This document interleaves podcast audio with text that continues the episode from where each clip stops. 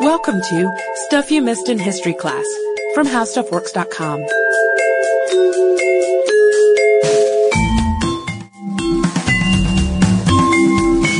Hello and welcome to the podcast. I'm editor Candace Gibson, joined by staff writer Jane McGrath. Hey there, Candace.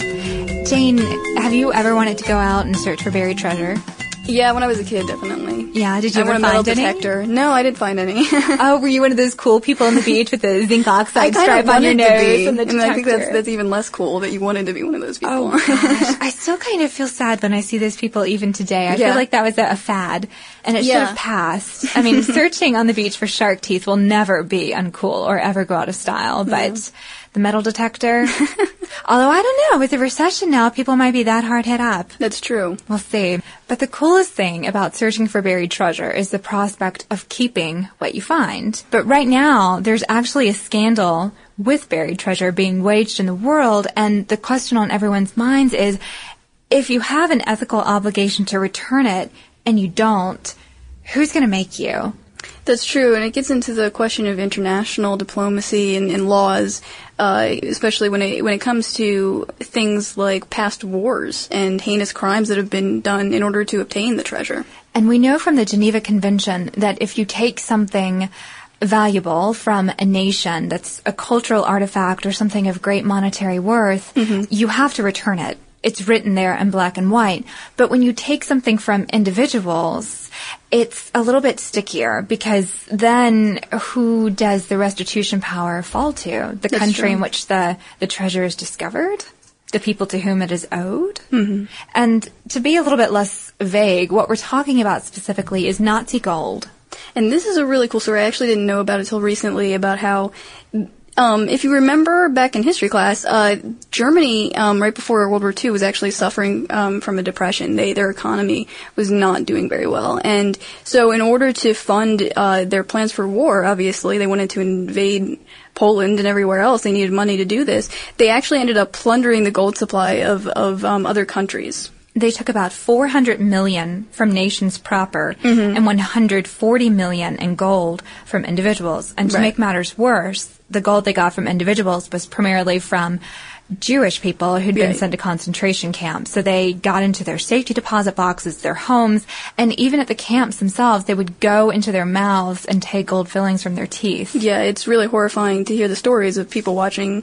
Uh, they remember people, uh, Nazis uh, ordering that they take the gold fillings out or taking them out after after death and oh, prying them out. It's really yeah.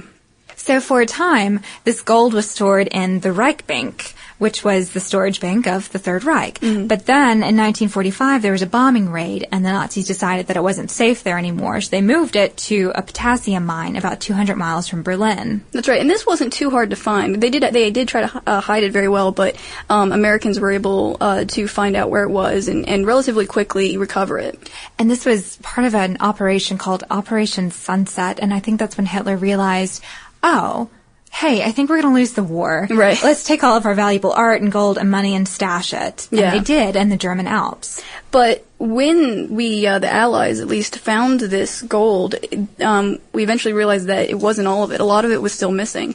And even to this day, it still is. And not just the gold from individuals and not just the gold from different nations' treasuries, but mm-hmm. perhaps most famously, the Amber Room. Right. Which, for those of you who aren't familiar, this was a room from Russia's Catherine Palace, and it was just beautiful. It was called the eighth wonder of the world. It was mm-hmm. solid gold panels, and they were elaborately carved with filigree and just gorgeous, gorgeous, gorgeous. And Germany came in and took them, and they were last seen in 1945 at an art exhibition and then they vanish for all intents and purposes and some people think that the allied bombs ultimately destroyed them but Right. some people think that you can still find the amber room somewhere And this, the case with the Amber Room would be very clear cut if it were actually found today. It would go to um, Russia because uh, it's, it counts as a cultural artifact, basically. as per the Geneva Convention Right. But as for the individual gold, that's what's up for grabs. And there's a couple of key players who came about really recently, as recently as February 2008. Mm-hmm. Because just prior, eight years prior rather, in 2000, some German treasure hunters thought that they had found the gold in the German Alps. But because the terrain is so rocky and rough there, they couldn't get their hands on it. That's right, and they just gave up because it was much too hard. Well, enter the mayor of this little bitty town called uh, Deutsch-Neudorf, and his name is Heinz Peter Haustein. And he thought that he knew where he could get his hands on the gold. That's right. He thought it was in a nearby area known as Deutschkatharinenberg.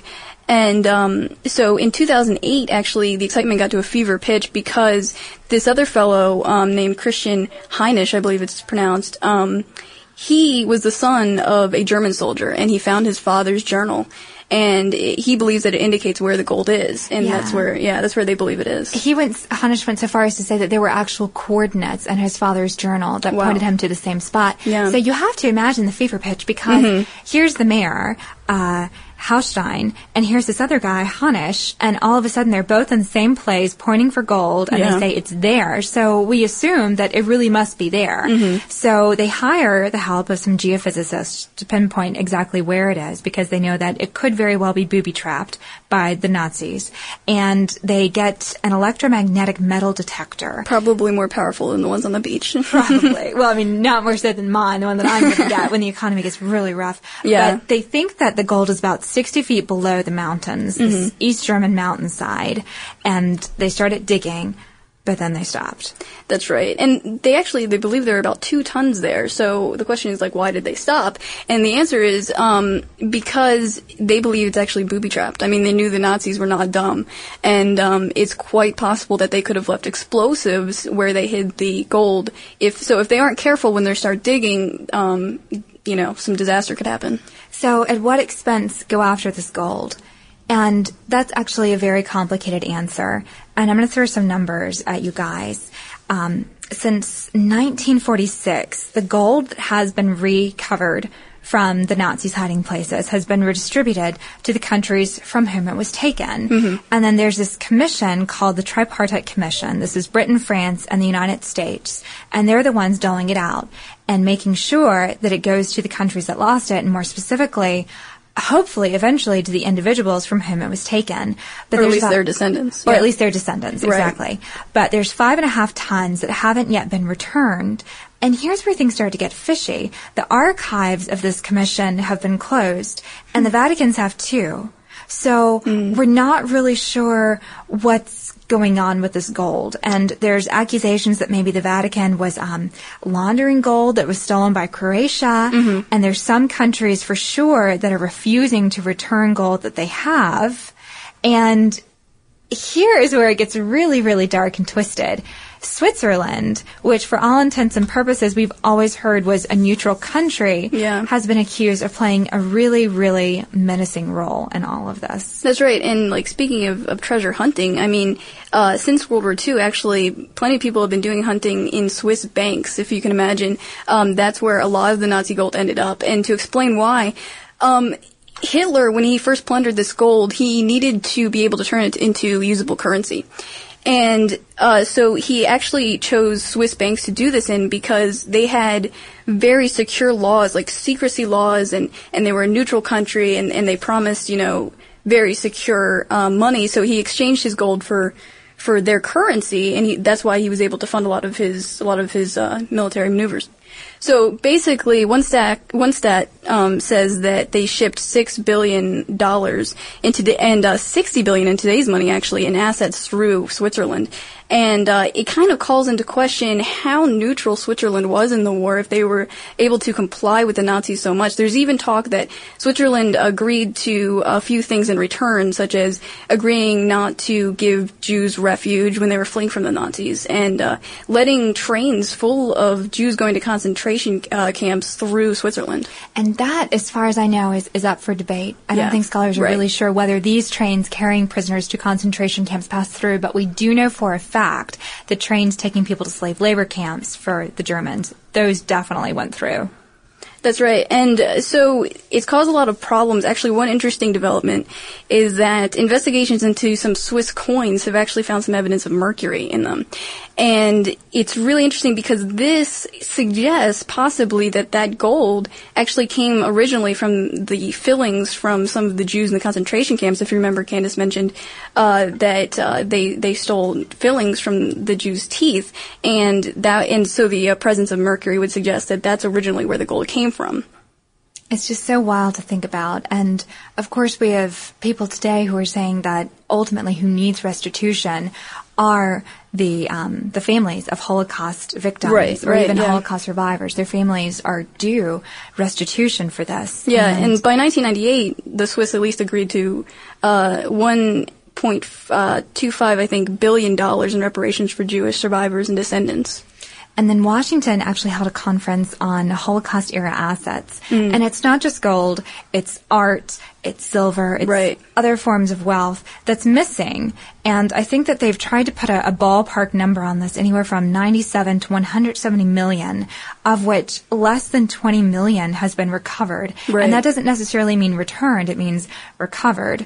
And the nations in which this gold and wealth is sometimes found are hesitant to redistribute it because they're not sure what parties it should go to or they're not quite sure how to manage it. That's true. But something that really struck me as powerful when I was reading about Nazi gold and reparations, Ben Meed, who was a Holocaust survivor advocate and who actually formed the Alliance of Jewish Holocaust Survivors, he said, about the Holocaust and about the situation of Nazi gold that the biggest murder of the century was also the biggest robbery in history. Yeah, it's true considering. And it really everything. is, and I've never Yeah. thought about it like that before. Right, because, yeah. you know, you think about these German treasure hunters and it seems very Indiana Jones to an extent, but then you think that in the end, all this money, you know, it's it's a moot point who gets to keep it. it to me, it seems that it should go, Mm-hmm. You know, in terms of reparations to the families. Right. But we shall we shall have to hang on and, and see what happens. And we know that as of late February, Haustein told Hanisch to get out of Deutsch-Neudorf. So It's true. They had a little uh,